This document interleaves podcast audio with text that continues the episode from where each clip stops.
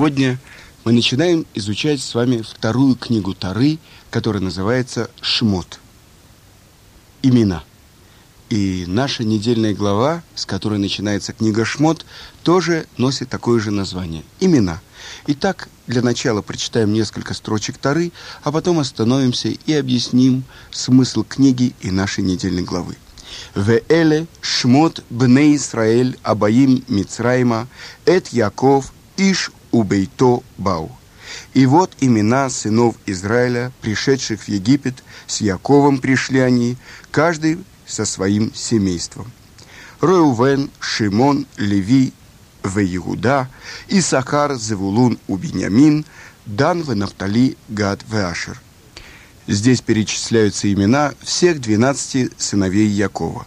И было всех душ, потомков Якова, 70 душ, а Йосеф был в Египте. Итак, о чем же говорит наша первая недельная глава, с которой начинается книга «Шмот» или «Имена». В ней рассказывается о дальнейшем пребывании евреев в Египте после смерти Якова, Йосефа и его братьев. Но для начала остановимся и зададим себе вопрос. Как по-другому называется эта книга? Эта книга называется «Исход» или «Избавление». Книга Голута и избавления. Книга пленения и избавления. То есть мы должны тогда задать себе вопрос, а почему вообще потомки Якова заслужили то, что они оказались в плену в Египте? Ведь они пришли добровольно, пришли как почетные, уважаемые люди.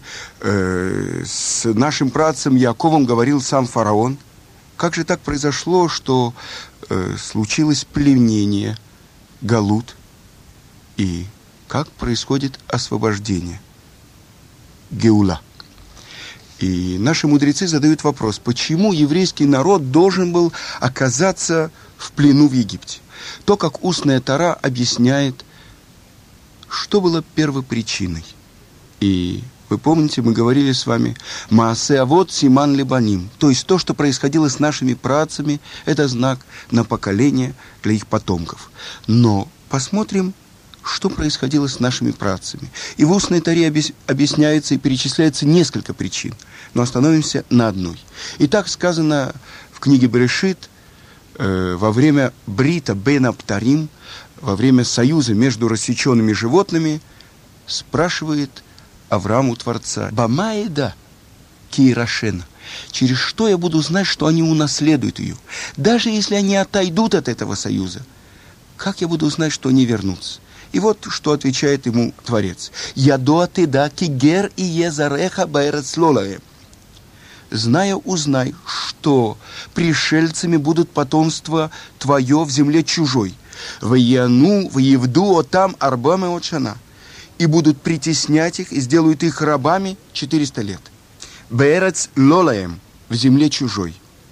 Эти слова означают, что так как они оказались в земле чужой, то, что будет с ними, «Яну» – будут притеснять, «Ваевду» – превратят их в рабов, это последствия из того, что они оказались в земле чужой.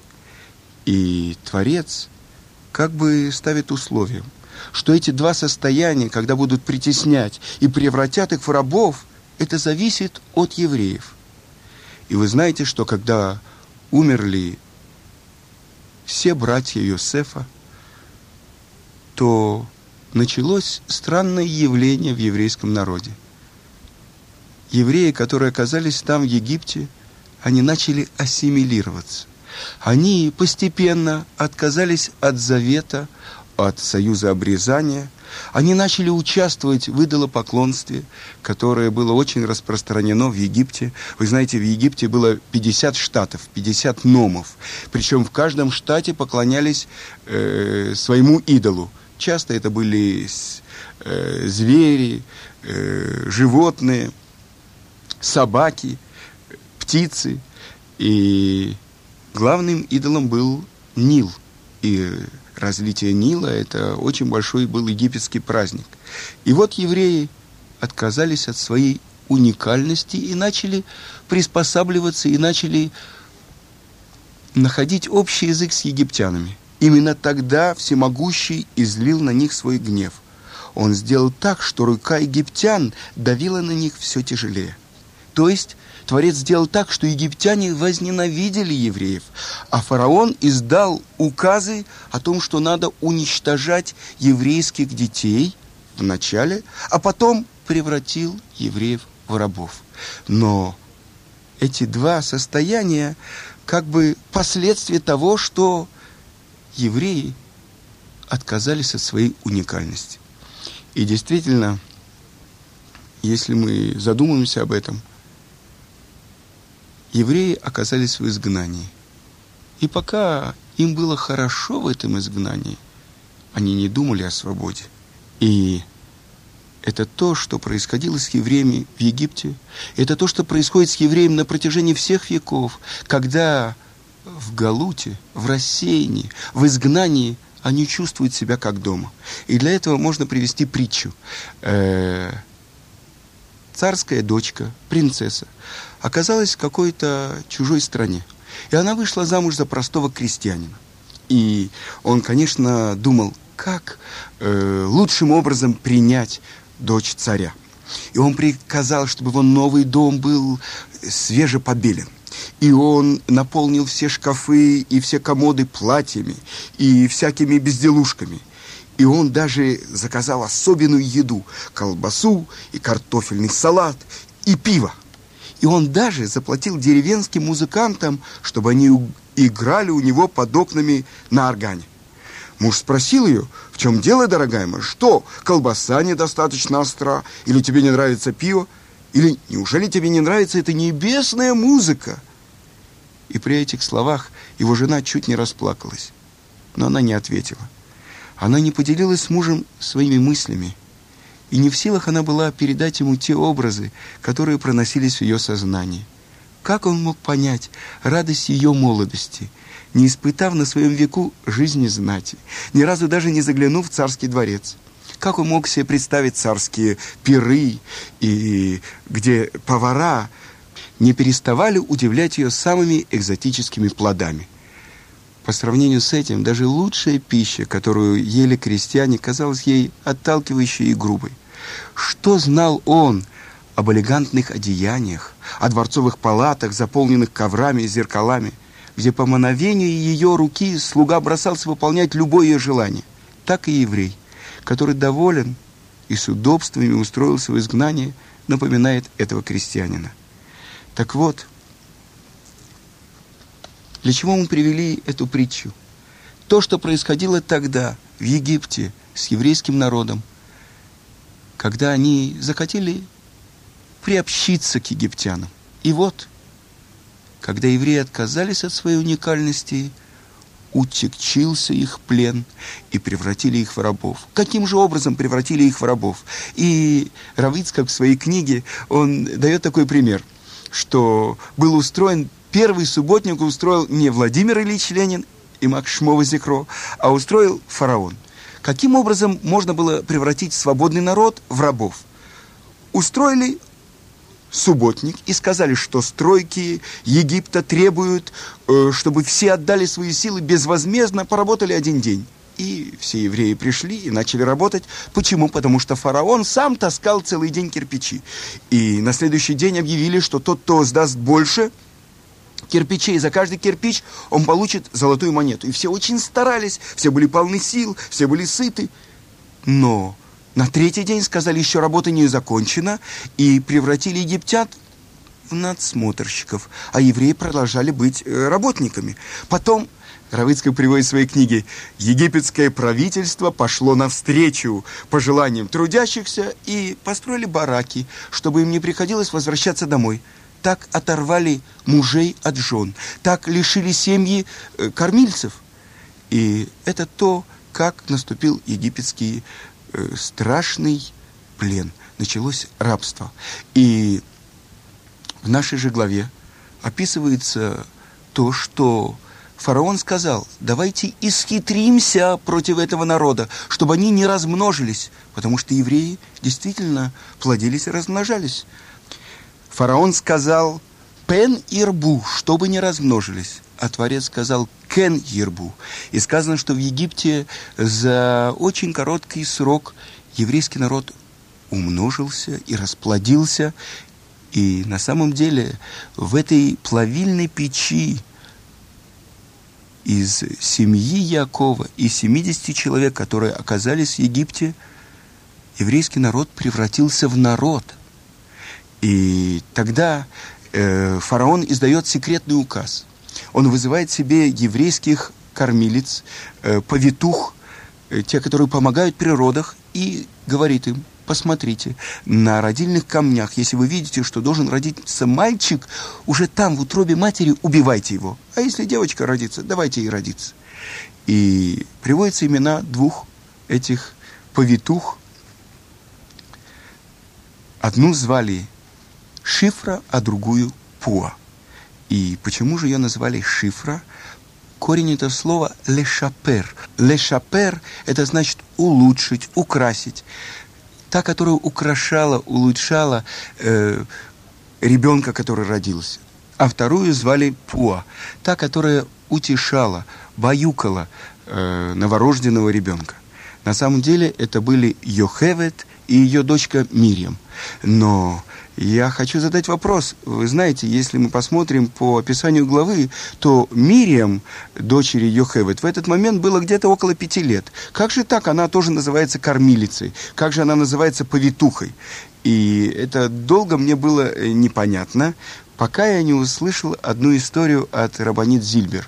Многие годы семья Зильбер подавала просьбу на отъезд в Израиль. И им отказывали. И вот они уже вынуждены бежать из Казани, оказались в Ташкенте. И опять отказ следовал за отказом.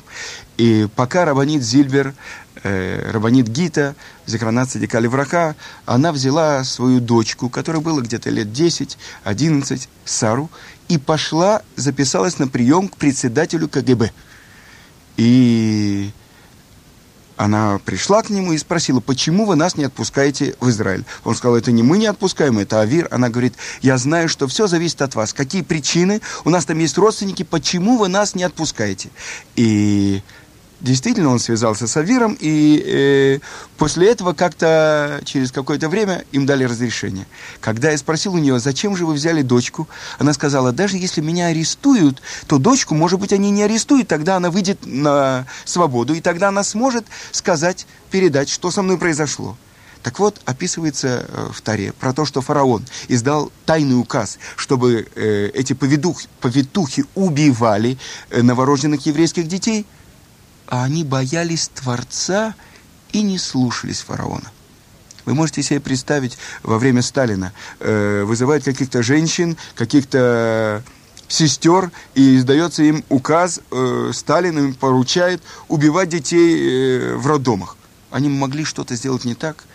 А почему фараон такое хотел сделать? Он хотел, чтобы убиты были евреи руками евреев. Почему? Потому что астрологи ему сказали, что должен родиться тот, кто выведет евреев из египетского плена. И так как еврейские женщины боялись Творца, и готовы были идти на самопожертвование, то сказано, что Творец дал им большой подарок. Он построил им дома. Сказано, что от Йохевед, от нее рождается, у нее было 2 сына, от нее рождается Моше, и у нее рождается Аарон, и Аарон становится первосвященником, а от Мирьям происходит колено Ягуды и родословные царей из колена Ягуды, царя Давида и Машиаха, потомка Давида. Они выйдут из Мирьям. Так вот, то, что заслужили эти еврейские женщины, которые не исполнили волю фараона, боясь Творца.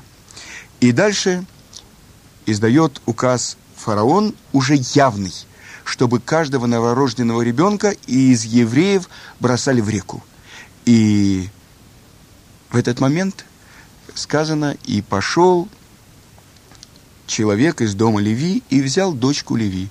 Говорится это про отца Моше, Амрама, который взял дочку Леви, как раз Йохевед. Почему же написано, что взял? Оказывается, после указа фараона, который объявил, что каждого ребенка мужского пола бросали в реку, встал Амрам и дал разводное письмо своей жене Йохевед. А так как он был главой поколения, то за ним это же сделали все евреи. Они боялись рожать детей, что может быть родится мальчик, и тогда его ждет смерть. И тогда Мирьям, маленькая девочка, подошла к отцу и сказала: «Твой указ страшнее, чем указ фараона, потому что фараон, он хотя бы оставляет жить девочек, а ты, так как ты развелся с матерью, то ты не даешь возможности, чтобы родился кто-то хотя бы». И признал ее правоту Амрам, и опять он взял свою жену Йохевед. И прошло время, и забеременела его жена, и через 6 месяцев и несколько дней рождается у нее сын, которому в будущем дадут имя Моше. И сказано, что 3 месяца могла она его прятать. Почему? Потому что египтяне следили, чтобы проверить, кто родился, и скрывала она его. После 3 месяцев уже наступил срок, 9 месяцев, и тогда что она сделала? Она просмолила корзинку и положила туда ребенка, и отнесла его на берег Нила и положила в воду. Почему? Потому что указ фараона говорил, что каждого новорожденного мальчика бросайте в реку. Бросайте в реку, а не топите. И тогда пришли волхвы, гадатели по звездам, астрологи, и сказали фараону: все, тот, кто должен избавить евреев, он брошен в воду. И посмотрим, что делает Творец. Фараон издал указ, чтобы бросали в реку детей. Потом, когда сказали ему день, когда должен родиться избавитель, они не сказали ему, эти астрологи, мы не знаем, у евреев или у египтян. В тот день были брошены все младенцы, даже те, которые родились у египтян.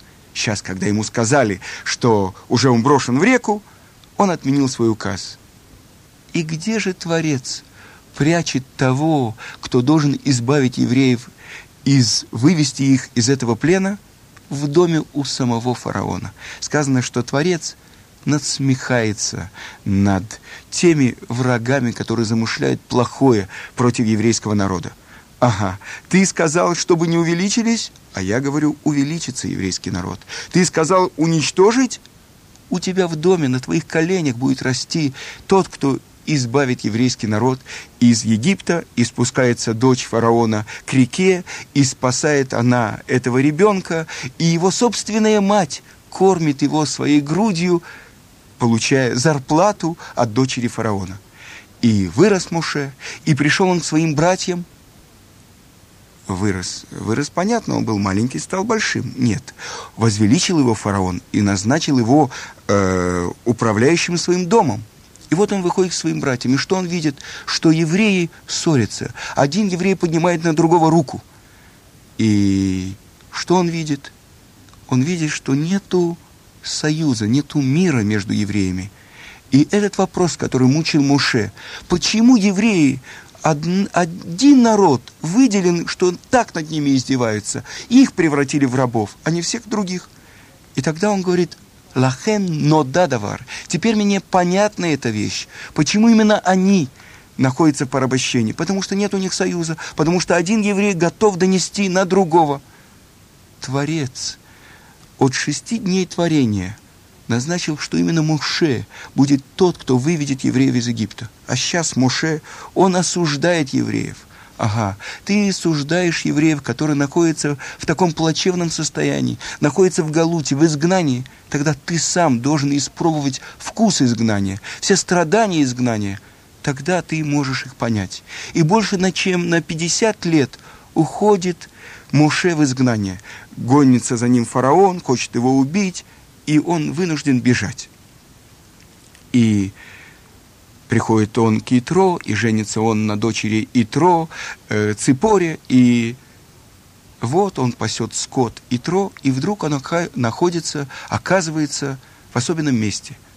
Гар Хорев, священная гора Творца, гора Хорев. Вы знаете, другое название есть у этой горы — гора Синай. И устная Тора объясняет, почему такие странные названия у этой горы. С одной стороны, Сина, на иврите ненависть. А сказано, после того, как евреи на этой горе получили Тору, пришла ненависть у всех народов к этому народу, потому что они получили Тору. А почему же эта гора называется Хорев?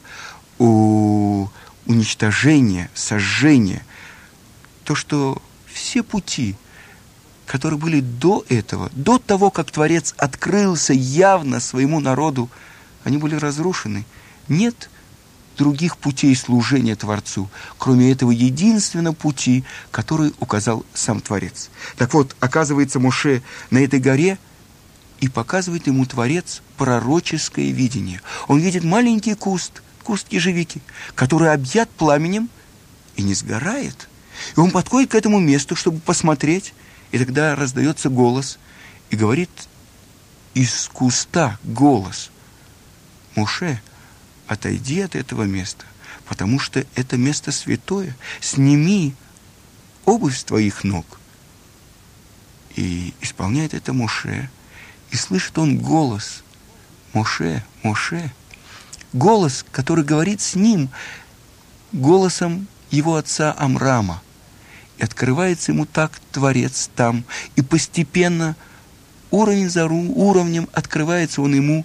И если вы посмотрите, в этом месте сначала написано имя Элоким, то есть всесильный Творец, справедливый судья. Дальше Творец открывает ему имя Ашем, тот, кто милостью правит миром. И посылает Творец Моше идти и вывести еврейский народ из Египта. И задает вопрос Моше: чем я заслужу исполнить такое посланничество? И чем заслужит этот народ выйти из Египта? Ведь на самом деле в Торе и по преданию было известно евреям, и именно колену Леви, которые передавали это предание от отца к сыну, что евреи должны быть в Египте 400 лет, так как было сказано Аврааму. Прошло всего 209 лет. Чем заслужит еврейский народ, что они должны быть выведены из Египта? И говорит Творец ему: когда ты выведешь народ мой из Египта, они послужат мне на этой горе. То есть на этой горе они получат Тору. Ради этой заслуги уже достаточно, чтобы вывести их из Египта. И отправляется Моше в Египет, и открывает он евреям знак, который получили они еще через Якова, через Йосефа. Когда придет Избавитель, он скажет: «Покод покадти», то есть «искупая, выкуплю вас». И говорит эти слова Моше вместе с Аароном, открывший старейшинам Израиля. И все понимают, вот наступил этот момент. И идет Моше и Аарон к фараону. И что же происходит сейчас? Фараон отпустит их? Нет, говорит Творец, ужесточу сердце фараона. И что происходит? Еще более тяжелым становится галут, становится плен. И если раньше давали им солому, чтобы они делали кирпичи, сейчас, говорит фараон, та же норма осталась, а солому им не давайте, потому что они думают о выходе, что пустые речи, которые говорят им Моше и Аарон, хотят выйти из Египта. И это большая боль у Моше. Вместо того, чтобы избавить народ, Творец послал его к фараону, и от этого еще хуже стал плен. Лама ареота ле амазе. Почему ты сделал зло этому народу? И таким образом завершается замысел Творца. Есть народ, который кричит, просит избавления. Есть тот, кто приходит, и благодаря которому Творец может вывести еврейский народ из Египта. Единственное, что то, что осознает сейчас Моше, что от его собственных усилий не зависит ничего, что все, что он будет делать, это будет только благодаря Творцу. И это последняя капля. И вот с этого начинается освобождение евреев из Египта. Но об этом мы поговорим с вами в следующей главе. Всего хорошего.